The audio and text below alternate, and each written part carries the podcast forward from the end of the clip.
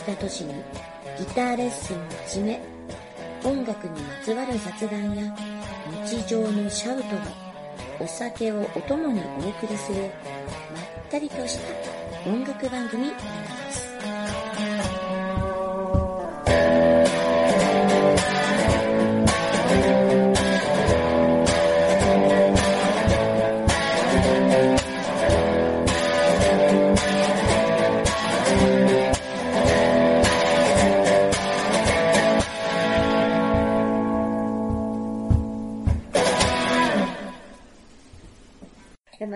お久しぶりですけどね。こんにちは。はいこんにちは。もうね、5月になってしまいましたけどね。はいとお帰りはないですか？皆さん。元気、もりもりです。もりもり。もりもりです。はい。のもりもりで。トシちゃんは、はい、変わりないです。変わりないですか？はい。はい私なんかもう、あれですね、あの、ストレス食いってやつでね、あかなりまあねぽっちゃりになりましたけど皆さんね。ね、ストレス抱えてらっしゃるもんね。そうですよね。ねなんかね、運動不足って日頃から運動不足だったりもするんだけど、あ、そうなんだね。あのさ、動かないのにさ、カロリーばっかり取っちゃうじゃない、はい。炭水化物が多いんだよ、はいしかもね、なんか知らないうちに口が動いていてね。口が動いちゃうんだよね。動いちゃうつい動いちゃうつい動いちゃいますよね。うん今はなんかそこになんかありますけどあ、ね。そうなんです。あ、本当だ、こちら。うん、なんかね。そうですねチオコレイトって書いてあるから。本当ですね。で私このあの、ロッテのさ、うんサシャっうん。ていうチョコレートの抹茶がうん。すごく美味しくてハマっていて、ごちそうさまです、いつも。で、今日、そう、トシちゃんがね、今日あとタケノコの里持ってきてくれたんですけど、来ました。あの、タケノコの里ってさ、うん。派閥が、派閥があるじゃない？あの、このシリーズ。あの、明治のね、キキノコのうん山とさ、タケノコの里ってね。うん、うんうんちなみにどっちが好きですか？はい、タケノコです。私もタケノコです。ちなみに私は、キノコの山しか知りません。タケノコの方があるなんか知りません。今日は初めて知った。へえすごい昔からあるよね。多分なんかあれですね。あの、何かが終わったのわからないかもしれななんかい。、買わないんだね、自分でね多。分チョコレートはあんまり買わないでしょ。買わないんですか？ああのね、並んでるもチョコレートはね、ガーナチョコが好きだった。ん。ガーナチョコね。あ美味しい。赤いやつね。そうそうそううんうん。あれね、安いと80円とか70円ぐらいで売ってる時あ、あある。りますね。それと思わずねうん、値段で買っちゃってたのね。ああ、あの、普通のミルクが。そうですかうん、そうね。それはたまに、たまにっていうか、1年に1回ぐらいだけどね、買って食べたことあるかな。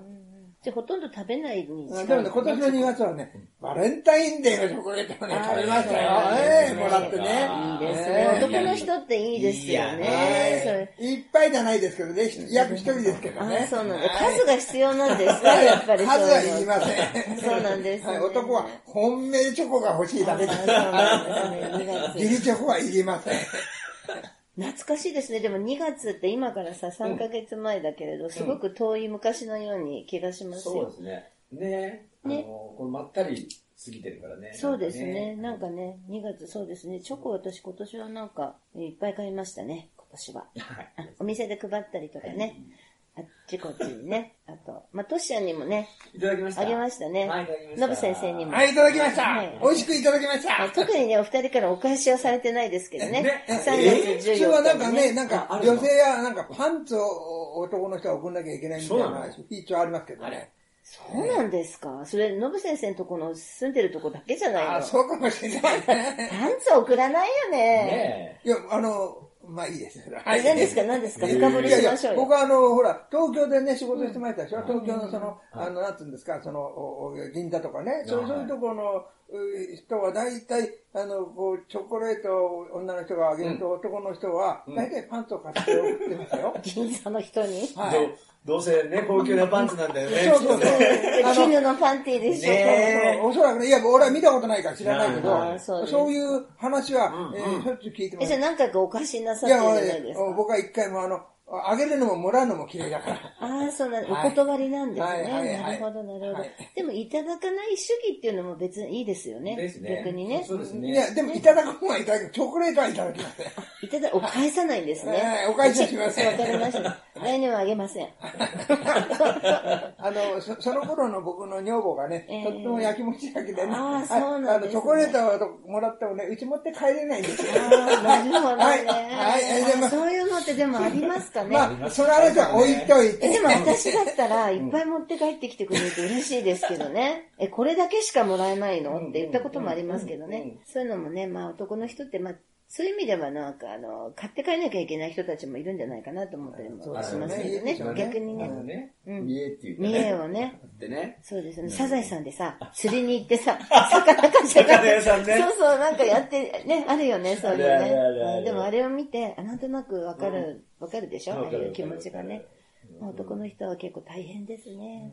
私はあの、ヒョロちゃんって言って、あの、こう、金なら1枚、銀なら5枚っていうエンゼルマークっていうのをね、集めるんですけど、これ私、金出たことあるんですよ。ええすごいでしょ？これすごいね。20年前に、の時にね、あるクリスマスに届いたんですよ。ね。だから、まあ、金が出たのはけ、あの、その時のどのぐらい前か忘れましたけど、金が出たのは、それはもうびっくりして、何回も見直して、で、亡くならないように一応カメラも撮って、うん私が持って宝くじ的なね。えそうです。だってあれ衝撃的でしたよ、ね。金が出た時。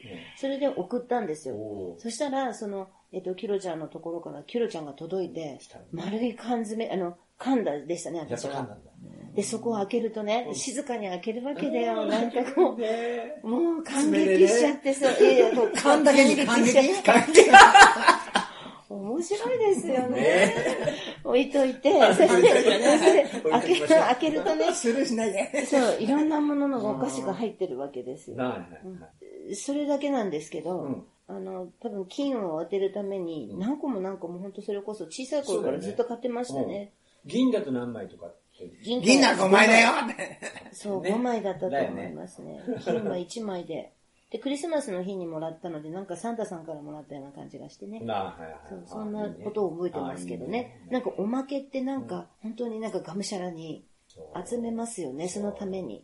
あと、ベイビースターラーメンのね、あのええ、あれもあったの？ありましたよ。今もありますよ。なんかタオルが欲しくて一時そ。で、あの、その当時やってたお仕事の事務所に行くとね、うん事務所の、のあの、ともちゃんともちゃんって、みんな、みんなが集めてくれてるよって言って、その、ベイビースターのこうちっちゃいやつを切って集めてくれていて、で、それをみんな集めて。そういうキャラなんでで。そうなんだよ。子供っぽいんですよ、実は。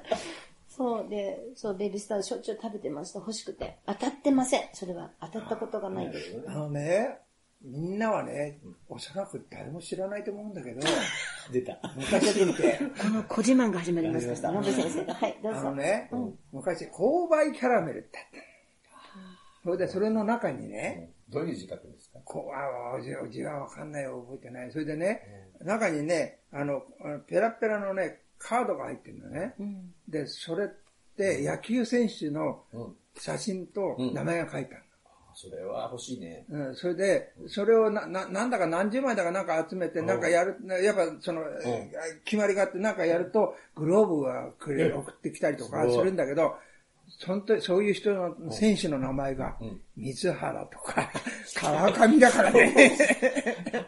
赤いバットとか青いバット。あまた終わってたからね、本当に。知らなきゃ出てちょっとわかんない。あれなんかよな、悔しい。よなみねとかね、ねエンディ宮本とかね、ううん、みんな巨人の選手ですけどね、今のはね。うん長島、長島監督がいたじゃないですか。それが現役の頃の監督、監督だからね。長島とか、世代上の。長島監督の時は、あの、お川上監督でしょ、あなんか長島が現役の頃はね。で、あの、もっと前の川上が現役の頃が水原宏って監督だから相当古い。やばいやばい。あの、ストライクがよしとか、いや、まあ、それは、それは戦時中だからね。えーストライクはよしだよ。ボールはダメって言うんだよ。あそうなんですね。そうそう。日本語ってことだね。そう、え英語英語使使わなかったあ、先生その頃に生まれてるんいやいやいや、その後ですけどね。あそうなんですねはい、はい、かろうじてね。あそうですかろうじて、はい。はい1950年代生まれ。ああ、そうなんですね。そうだから、ほらね、昔あの、バイオリンは、ひょうたん型馬の毛こすり機。あ、名前が？うん、本当だよ。バイオリン。バイオリンって言っちゃいけないの。うんひょうたん型馬の毛こすり機。で他のは知らないけどね。俺、その名前がとっても印象的だったんで覚えてる。は本当ですか。まあ、昇胆型してるでしょ、うんうん。で、あれ、馬の毛で、あれ、当時は馬の毛で、で、腰たたんだから。ふざけたな。馬の毛腰力だよ。まあね、ちょっとロマンチックじゃないですよね。ねふざけてるよなんかね、ねもう忘れちゃいましたけもうど。忘れちゃったね馬馬の毛こすりキーだけ覚えてた。昇胆型 そうだね。本当の話ですか、それ。本当の話だからだってね。お母さん、ひょうたん型馬の毛こすり器が欲しいよ。何 お何が欲しいって？って。ひょうたん型馬の毛こすり器かいって。そういう会話になっていくわけですか確かにねね。。確かに面白いですよね。すいません、くださいなって。何をだい昇胆型馬の毛こすり器。ええなんて？耳の遠い。ああ、本当面白い。ね。そうですよね。笑っちゃいます。久しぶりになんか笑った感じがしますけど。はい。ねまあね。面白い、まあ、面白いですね。うんまたそんなネタがあったらね、教えていただければね。まあ今ほら、だってこんな時期だからね。せめ笑て笑わないとそうですよね。笑うことがうん本当なくなったかもしれないな。だってね、思わなきもちょっとね、あれ思ったんだけど、前はマスクしてる人の方が、なんか違和感があったけど、なんでもないのにね、今、マスクしてない人が違和感あるもんね。そうですね。今こうして見ててもみんなマスクしてますかね、らほとんどね。してるじゃん。そうですね。マスクするのが当たり前になってますよね。してないと何か変な感じがしますいや、俺ね、してないとね、変なんじゃなくて、なんだこっちしねえんだよと。怒りが起こる。そうそうそう、本当。それがね、咳でもしようもんならね、んもう、とんでもない話だよ。そうね、でも一時期、まあ今もちょっと品薄で店頭には売ってないのかな。だんだんなんかはい、ちょっとお友達に聞いたらね、最近店頭に出てきたって聞いたんで、ちょっとほっとしてますけどね。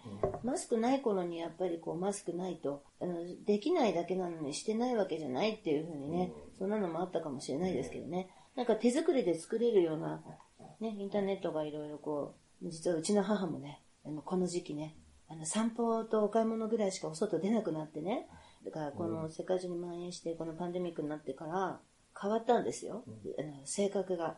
ちょっとこれ母の話ちょっとしちゃうんですけど、あのうちの母って団塊の世代のなんですけどね、でとってもね、力強い性格をしてるんですよ。もう優しももちろん優しいし、物事に対してごめんなさいってあんまり言わない人なんですね。そのその人がね、やだ、悪かったね、ごめんねって謝るようになったんです。電話とかで話したりさ、ちょっと LINE で話したりすると、はい。ちょっと、あのほら、平面のお話ってさ、こじれちゃうじゃない？間違って取っちゃうと。私もこういう経験お友達ともね、はい去年何回もちょっとあったんですけど、でちょっと読み違えちゃったりとか、早とちりしちゃったりとか、あの書き間違えちゃったりすると伝えづらいでしょ、言葉って。ね。で、捉え違いの中でね、母とちょっと、なんていうのかな、あんまりよろしくなくなった時に、あ、でもそれって私のこういうところが間違って取ったのかもしれないわって、ごめんねって。で、私、あびっくりするよね。もうね、終わったなと思ったぐらい。違う。いやいや、母が謝る時は、もうダメな時って思ってて、昔からそのぐらいね、強い人なんですよね。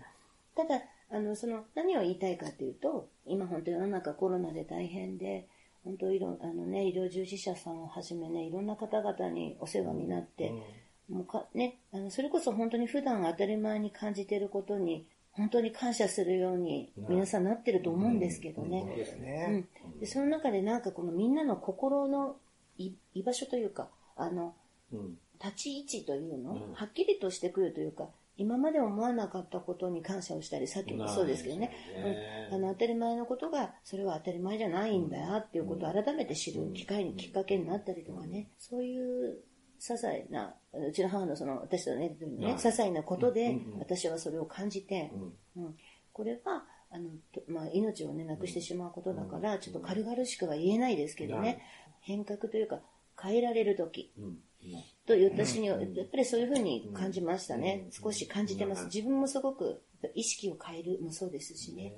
そうですね。だからやっぱり新しいものを作っていくっていう考え方もできますもんね。あの学校の今ほら9月、4月か9月かっていう、あ9月にしませんか？って言ってるようなねこの、ねうん、私はね、これ実はとっても賛成なんですけどね。あの新しいものが企画されたりとかね、改革が起こるときって必ず反対者っていうのがいるので、はいこれは私は、あの9月定着説っていうのはとってもいいことだと思うんですけどね、いろんなことって。いろんな大変なこともあると思うんですけど、すべてそうですよね。何かが新しいことが始まると、じゃあ今までのどうするの？っていう人が出てくるし、すべ、てやっぱり新しく始まっていくっていう日本っていうのもありですね。この際、い、ろんなことを新しくしていく。うん。で今までのこと戻らないじゃないかではなくて、じゃあできないならこうしていくのがどうっていう展開を考える。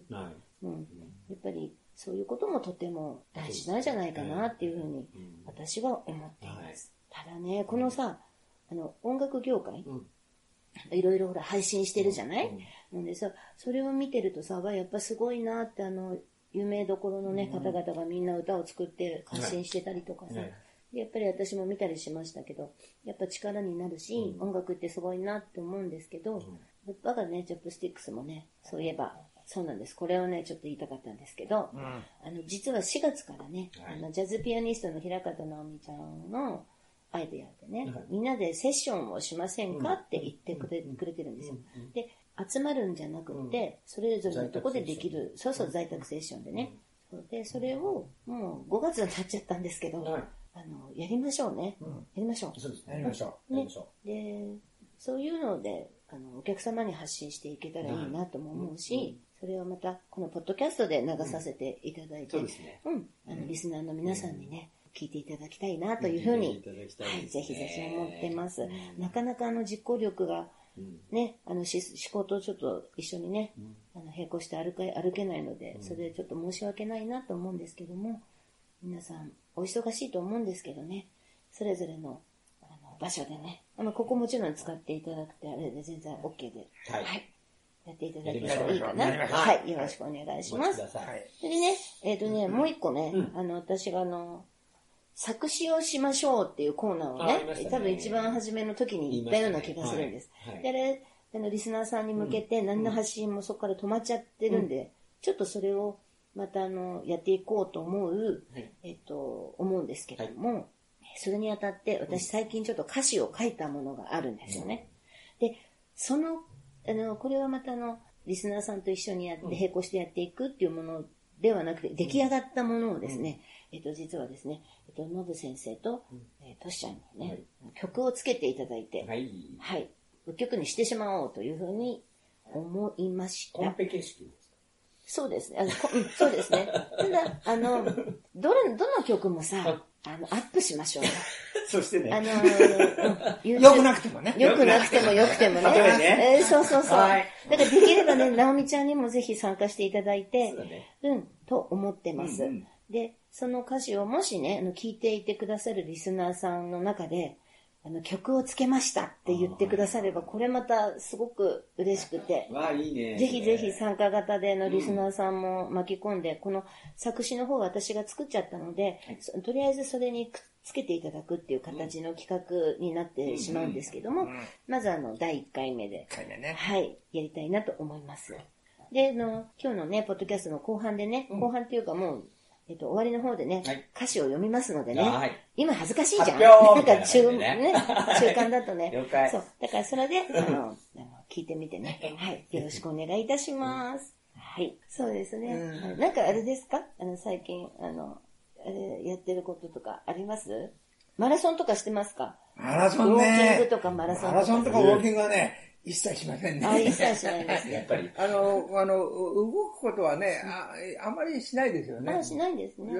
まあでもたまに散歩ぐらいはね、えー、したいなと思ってるね。はい。今、うん、そうまあ食っちゃね食っちゃねですかね。そうなんです。まあ健康にね、悪くなければね、悪くない程度でね。私みたいにちょっとぽっちゃりさんになってくるとやばいんでね、マジで。ね、まあ、あの、まあ、散歩はしないですけどね、スーパー銭湯にはい、ああ、なるほど。あの、ね、リラックスして、ね。くどいようですけどね。はい。はい。でもそこでもやっぱりさ、あの、対策として気をつけてるわけでしょ？もう絶対あの、ストレスたまらないですか？ちょっともう慣れました。ああ、なるほどね。でも、昔は、絶対にそのマスクするのすぐ忘れちゃうのね。うん、今、マスクと伊達メガネ、うん、必ずします。大事ですね。はい、必ずします。はい、あの忘れないね。だからもう大体それが定着してきちゃった。なるほど。じゃあ、本当よかった。あの、なんていうの、私はほら、毎年ね、インフルエンザの時期になると、当たり前のことなんでね、そう伊達メガネ、マスク、してますよね。伊達メガネ、マスク、手袋を。うんで、あの、玄関から入ってくるとそこで着替え、そのままね荷物を消毒して、上に行ってお風呂に入るっていうね。そういう生活を何ヶ月もする時代が私にやっぱ追いついてるっていう、あれなんですけどね。でも慣れてしまうとねは、いルーティンになってくるのでね、意外とね、初めストレスなんだけど、そうそう。今ね、そういうストレスはない。そうですか。だから、ストレスかどうかもさっき言ったように、この入ってるのに、なんで俺のまんま来て入るんだよっていう。ぐらい変わったわけですね。うんそうまあ昔はまあなんともないけどね。今もうそすぐ出ちゃうから。だって文句言って言うのもおかしいから、すぐ出て違うとこ入ってくるね。そうなんですよ。人が変わるより自分が変わるとねそうそうそう、そうあの、早いです、話もね。もう、あの、やっぱね、対面は怖い。うん。そうだよね。うんで横ならまだね、ちょっとね。うんそれでもね、あの、ちっちゃいところにね、5人も6人もおったらもう絶対入んない。うん。なるほど。そうですねほ。んで、あの、この、風上にね、そうです行。きますからね。あの、ノブ先生に言ったんですよね。風下に立ってはいけない。風上に立ってください。教訓みたいだね、なんかね。忍者の、大事なんですよね。忍者の話だよね。いや、大事なんですよ、か風上と風下は、風の向き次第でね、あの、やっぱり風上に立つって自分が。風上に向けないやつだなとかってありますけどね。ありますか？ありますね、そういうことなのかもね、もしかしたら。トシは何か、運動に関して運動に関してとか、あと運動？あとストレスを発散させるためにやってることとかさ、うん、自分もステイホームしてるじゃないですか。うんねで立ってます。立ってるう。んあ、すあまり座座ってない。らない。うそれなんでですか？ん。運動しないから。うん。うん。仕事してても、あの自分ギターなんで、うんあの立ってテストするじゃそうか、ないですか。仕事するときは立ってなきゃならないからね。そうそうそうそう。でで、その演奏時間以外も立ってます。うーん。なだからるほど。一日の3分の1ぐらいは立ってますよ。それはすごいですね。だからそれが運動かな？ああ、うんでも、それは今でも同じ。気をつけてやってることっていうのはいいですよね。うん。それいいですね。ストレス発散、ストレスはたまらない？ストレスはね、意外とたまんないのかもいいしれない、ですね。だから普段からさ、ストレスをためない癖をつけてる人たちとか、はい。いいよねあるかもしれない。そういうストレス慣れはしてるかも。うんあと忘れちゃうんだよね。いいよね。なんかさ、耳が痛いな、俺と似てるとこがあるなんかね、忘れちゃうん、そうだね。なんか私も。忘れちゃうそうだうっけ？みたいな。ね忘れちゃうよね。忘れちゃうよね。忘れちゃうお二人と忘れられちゃう私っていうね、このバランス的にはね、頑張りましょうね。忘れないように。そうですね。なんか書くとかさうん、書くとかってよく言うんだけど、うんただ書いたら書いた紙忘れちゃうでしょ、トシちゃんって。そうなのよ。これ大変だよそうなね。のよ。まあ、だからなかなか外に出られないじゃない、うんだから自分でほら買い物を書く、書くようにしてるのね。うんだけどその紙忘れちゃう。意味ないよ。やっぱり忘れちゃって、えーとなんだっけなーみたいな。だから、そう。例えば携帯の中のスケジュールに入れておくけど、携帯を忘れちゃうとかそのね。タイプ。だからそうすると、まさになあしたらいいんだろうね。そんななんかリスナーさんなんか忘れない方法でねいい方法があったら教えてください。あの、うん、はいはいはい。お金を忘れてたね。ああね、うん、そういうのどもね。こに置いたかなって忘れちゃったんで。いろいろ大変ですよありますね。気をつけてくださいね。私も対処法ちょっとわかんないんでね、何かお気づきなことがあればね、リスナーさんに教えてもらいましょうよ。ね、ともちゃんはどうですか？私ですか、私はこの通りあのね、ストレスが溜まってますよ。あの、体で表現してますけど。溜見ればわかるでしょ？ストレスが、ああ、溜まってんだなわかんないよね。全然わかんないよそね。れってなんだろう、逆に皮肉？いや、溜まってますね。ただ、焼け、あの、焼け酒をしないようにしてますね。あのね、逆にこういうふうにお外に出られなくなっちゃったから、お家ですごく飲むっていうことに切り替えるっていうんではなくって、週に1回美味しいお酒を飲むっていうことにしてます。だから、休館日ですね。逆にね、お酒飲まなくなったんです、私。お酒を飲まないで、週末だけにめがけて、多くて3杯。あウイスキーですけどね、好きなウイスキーを3杯楽しむっていうね。そういうふうにストレスを発散させても。いや、それがね、結構ね、もう1週間のうちに1回しか飲まないでしょ。はい。1杯目でもうなんか回ってるんですよね。で、あと、うん一杯のお酒を、もともとお酒が好きで、香りが好きで、うん、そうやって楽しむんですけど、毎日飲んでいると、あの、そのありがたみがね、ないのよ。ああ、それはわうかるねん、。そう。それが週に1回にしたところで、選ぶお酒から楽しいんですよ。これを飲んでね、みたいな。で、これを最後に持ってくるでしょって、そうそう。ね。そう、だからこれは、俺らにはわかんないね。わかんないね。飲まないからでね。昨日ちなみに私はでも2杯だけ、あの、竹鶴と、うんあの、チタというねあの、ウイスキーを飲みましたけど、したね。チタをね、飲み。飲みながら聞いてる人いたらね。そうですね。そうですあの、もね、美味しいよね。竹鶴もね、新しいブレンディーになってしまったのも、もう生産中止なんでね、うちに置いてある竹鶴は、もう新しくは来ないんじゃないかと思いますね。新しくオーダーでお酒屋さんが発注しますかっていうのをいただいたので、本当はね、多分5月から発売してるはずですよ。5月から配達の予定なんですよ。でもさんもね、大変大変ですよ。私も心配で仕方ないです、酒で屋さんが。すよね。いやいや、なくなったらどうしようと思います。あの、全部がほとんどだからね。するとこないんだもんね。そうですよ。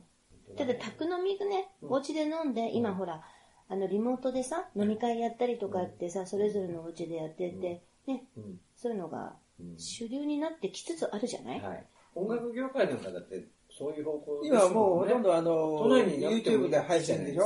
自分で、うん。うん。で、レコーディングするのも別に、あの、在宅ででできちゃうし、あの、そういう時代向かってましたよね。うん。ん。そうですよなんかね。そう、だから、そうなんですよ。うん。そうだよね。ちょっとお金があれば、いい機材買えば、自宅録音で全然平気だから。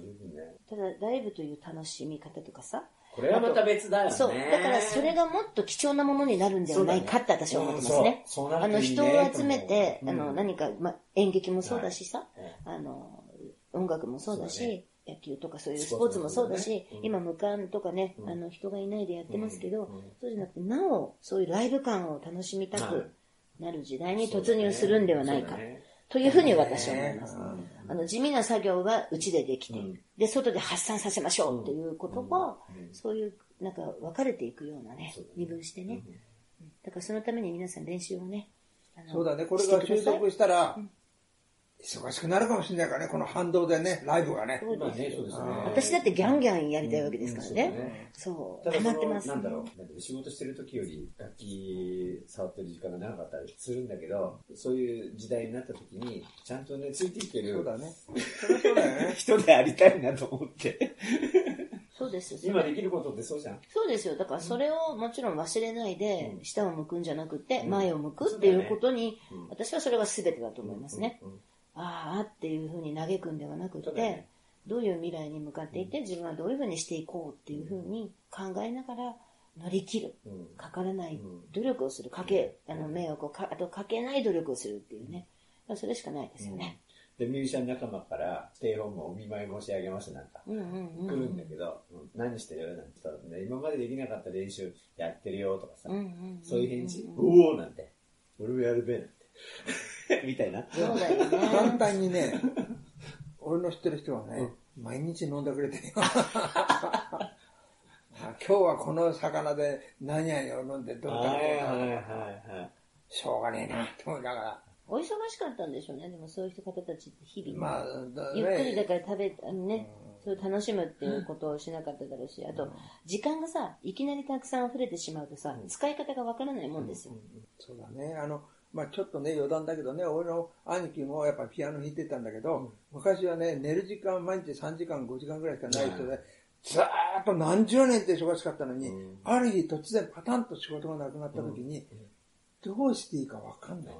今までもう起きたらずっと仕事して、で寝るでしょ。起きたらまた仕事って、そういう生活をしてた人が、パタッとその仕事がないと、何をやっていいかわかんない。で、しょうがないパチンコ行ってんだよね。まあ、コロナの件じゃないですよね。コロナの件じゃなくて、昔ね。はい。ねうん。よかった。ねだからそのえーずっと仕事、だからその、俺の友達は、すごい忙しい人だったんだけど、で、それが仕事なくなったら、やっぱ多分、何していいかわかんないから、お酒好きだから飲んじゃうんだろうね。うん。今までの反動でね。ね、だからそれが長く続くとやっぱり自分に違った負荷がかかってきちゃったりすると思うので、どこかで転換する方向を変えていく。ねそうねうん、それが大切なんじゃないかなと思いますよね。なんか前向きにしてると、なんか、いろんな面白いことありますね。うん例えばね、ヤマハさんかな？あの世界の一流ミュージシャンがレッスンつけて、うん、すごい。そう。うん、え、だって要するに、楽器ですか、まあ、あのー対面レッスンじゃないけど、うん要するに発信してくるだけなんだけど、それを聞くだけなんだけど、うん自分はね、今ね、ギタリストなんで、リーリットなのを受けてます。え、英語でしょ？うん？英語でしょ？もちろん。いや、ちゃんとね、あれな、日本語？吹き替えってあるんですよ。おーす日本語にごいね。ええはい、みんななんて言うんですよ。へ え、それが無料で無料ちゃうで。。はい、そう。はあそれはすごいですね。それをねうん、受けたら今度は、あれでね、ボブ・ジェームスがやってるんで、うんアレンジのレッスンをやるんで、それで見ようかなと思って。ああ、なるほど。うんすごい楽しそう。ね、なんかそんなことがいっぱいある、うんねで、自分でギターの学校行った時の先生、ずっと何十年も会えなかったんだけど、ネットで、あその先生がね、うんあのやっぱりレッスンやってるの。うんうんうん。どうと思って、うんなんか、会えたりね。あいいですよねなんかね、そういうまあココロナのおかげでいいそうことそうそうそう、もあるわけだね。ライブしかやらなかった人たちが、うんそういう動きをしてるじゃないですか。うん、そうですね。本当そう思いなんか、わ。ーっと思って、うんなんかいろんなことがあるんだねうってん思った。あある意味充実してますね、確かにね。そうですね。いいですね。皆様のそういうのがあるみたいなので、YouTube 調べてそうですね。見るのもいいですね。ね。あと、ポッドキャストでもね、うん。やっぱりあと、うん。あの、音楽もそうなんですけど、一応私たち音楽番組をやってるんですけどね、これギ雑談に。ターレッスン、のコーナーもあるんですけど。全然ギターレッスンしないから、雑談っていうところのカテゴリーに変えようかなと思ってるぐらい、だってさ、音楽何もやってないじゃんと思ったり、うん。まあね、あの、音楽の雑談ってことでねあの、私たち勝手に楽しくやっちゃってますけどね。えののぶ先生、あれですね、ありがとうございますね。いつもあの、とんでもないですよ。準レギュラーというよりもレギュラーなんですけれども。もう楽しみではい楽しみで。ありがとうございます。とっても大好きよ。本当ですか、うんありがとうございます。お話は嫌いじゃないからね。ほっとくとずっと喋ってますもんね。そうそう、あの、突っ込んでもらってあのね、ゃ全然あの、みんな喋らなくて、俺ずっと一人で喋ってるね。ありがたいですは本当にでもね、そうするとね、あんた出しゃばりねって言われてからね。そんなことないですあのたまにね、こポトッポトッとね、こう、あの、入れておきますけどね。あありがとうございます。いつもエンディングをね、はい弾いてもらうことにしちゃって、そうですね ノブさん、ノブ先生にね。そう、それがありがたいなうんと思います。うん今日はあのエンディングにうん。あの弾いてもらえる曲が、実はノブ先生が作曲なさった曲を。昔ね、うん。はい。もう、なえお私がね、若かりしき頃、まだ32、3じゃないかな、うん。頃にあの、はい。おその僕が入ってたあのリハーサルバンドっていうのがありまして、はい。そこであの LP を出すんで、うん。一曲、うん。曲を書かないか書きなさいって言われたんで、うん。その作曲なんてねおこがましいんですけどあ書いた曲があるんですけどね、だからそれをあのちょっとだけねえっと、作曲、あの、その曲をね、つけてもらうにあたら、このノブ先生のエンディングにやっていただいて、はい私がさっきあのうん、言ったあの、歌詞をね、うんはい。朗あの、読してもらう。朗読しようと思うんですけど、はいその歌詞ありますか？ありましたね。もうね、これね、すごく恥ずかしいんですね。朗恥読する。ずかしい、やっぱりね。そうだろうね。確かにね、自分の作品ね。だって朗読するっておかしいよね。だから、そう言うけど、うん。作曲だってそうだよ。そう俺曲人に聴かせなかったらとっても恥ずかしいよ。あそうですよね。うん。ああと私、これをね、あの、朗読する前に一つだけね、あの、作曲をする方法ってあるでしょ、はい。これをね、ちょっと軽く聞きたいんですけど、私は楽器を触らないっていうかの、もともと演奏できないので、最近はね、ギターを教えていただいたり、あと、ノブ先生にね、あの、秘密のレッスンをうん。受けてますから、うやばいくらいにね、極うん、そう、だから、発表できる頃に発表するので、発表できる頃に発表するので、聞いてますか？シークレットだすごい。本当に。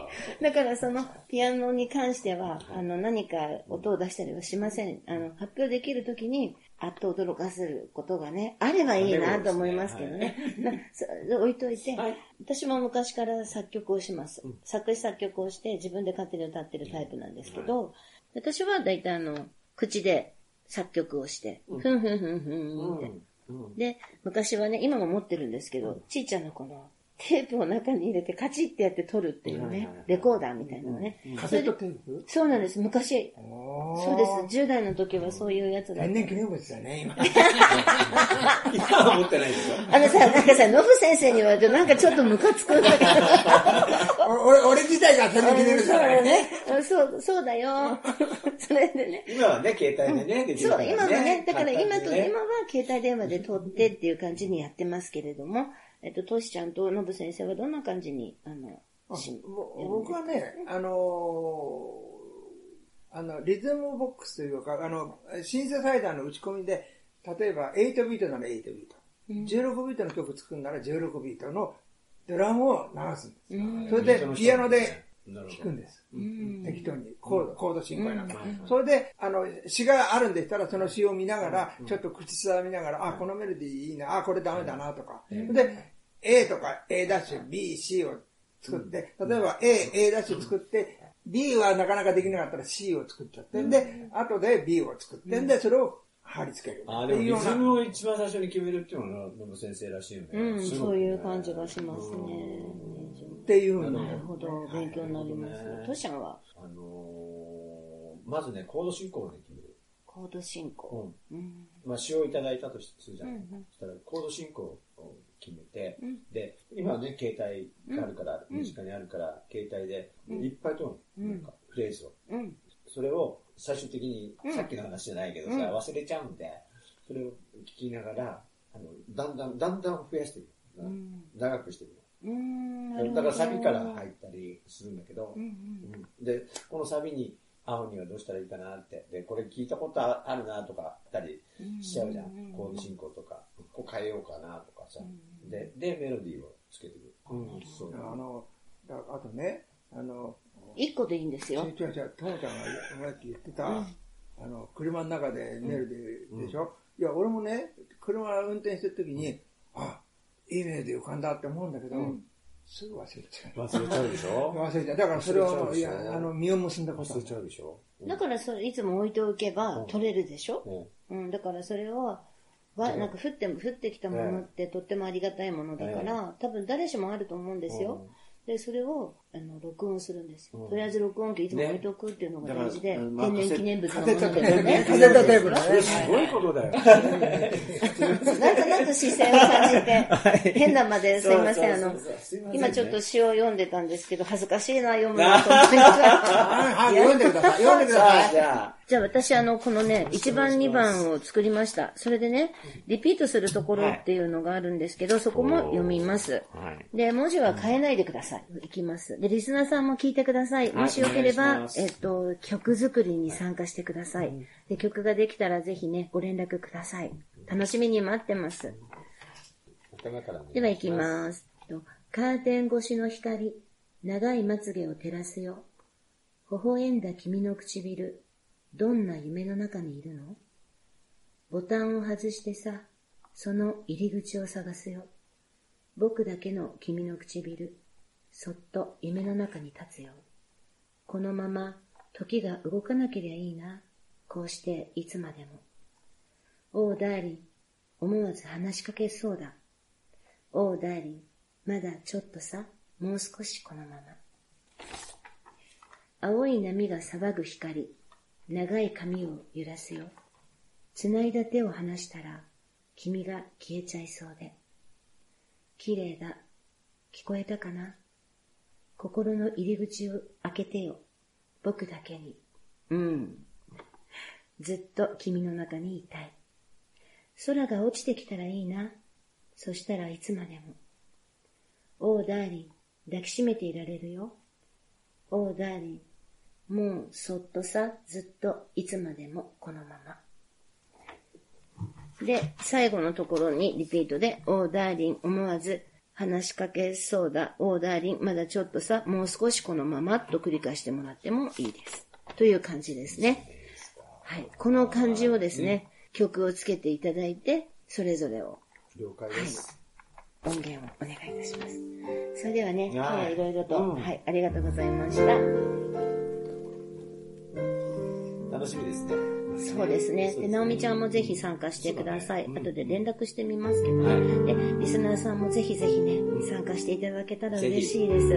で、今回はね、トシちゃんにね、あのーアップする前に、えっと、メールアドレスか何かを入れてもらうとか、ツイッターを入れてもらうとか、それをしていただくので、もし、あの、ご参加していただけるようでしたら、はい、ご連絡いただければと思います。よろしくお願いします。ね、今日また久しぶりの収録でちょっと緊張しましたけれどね。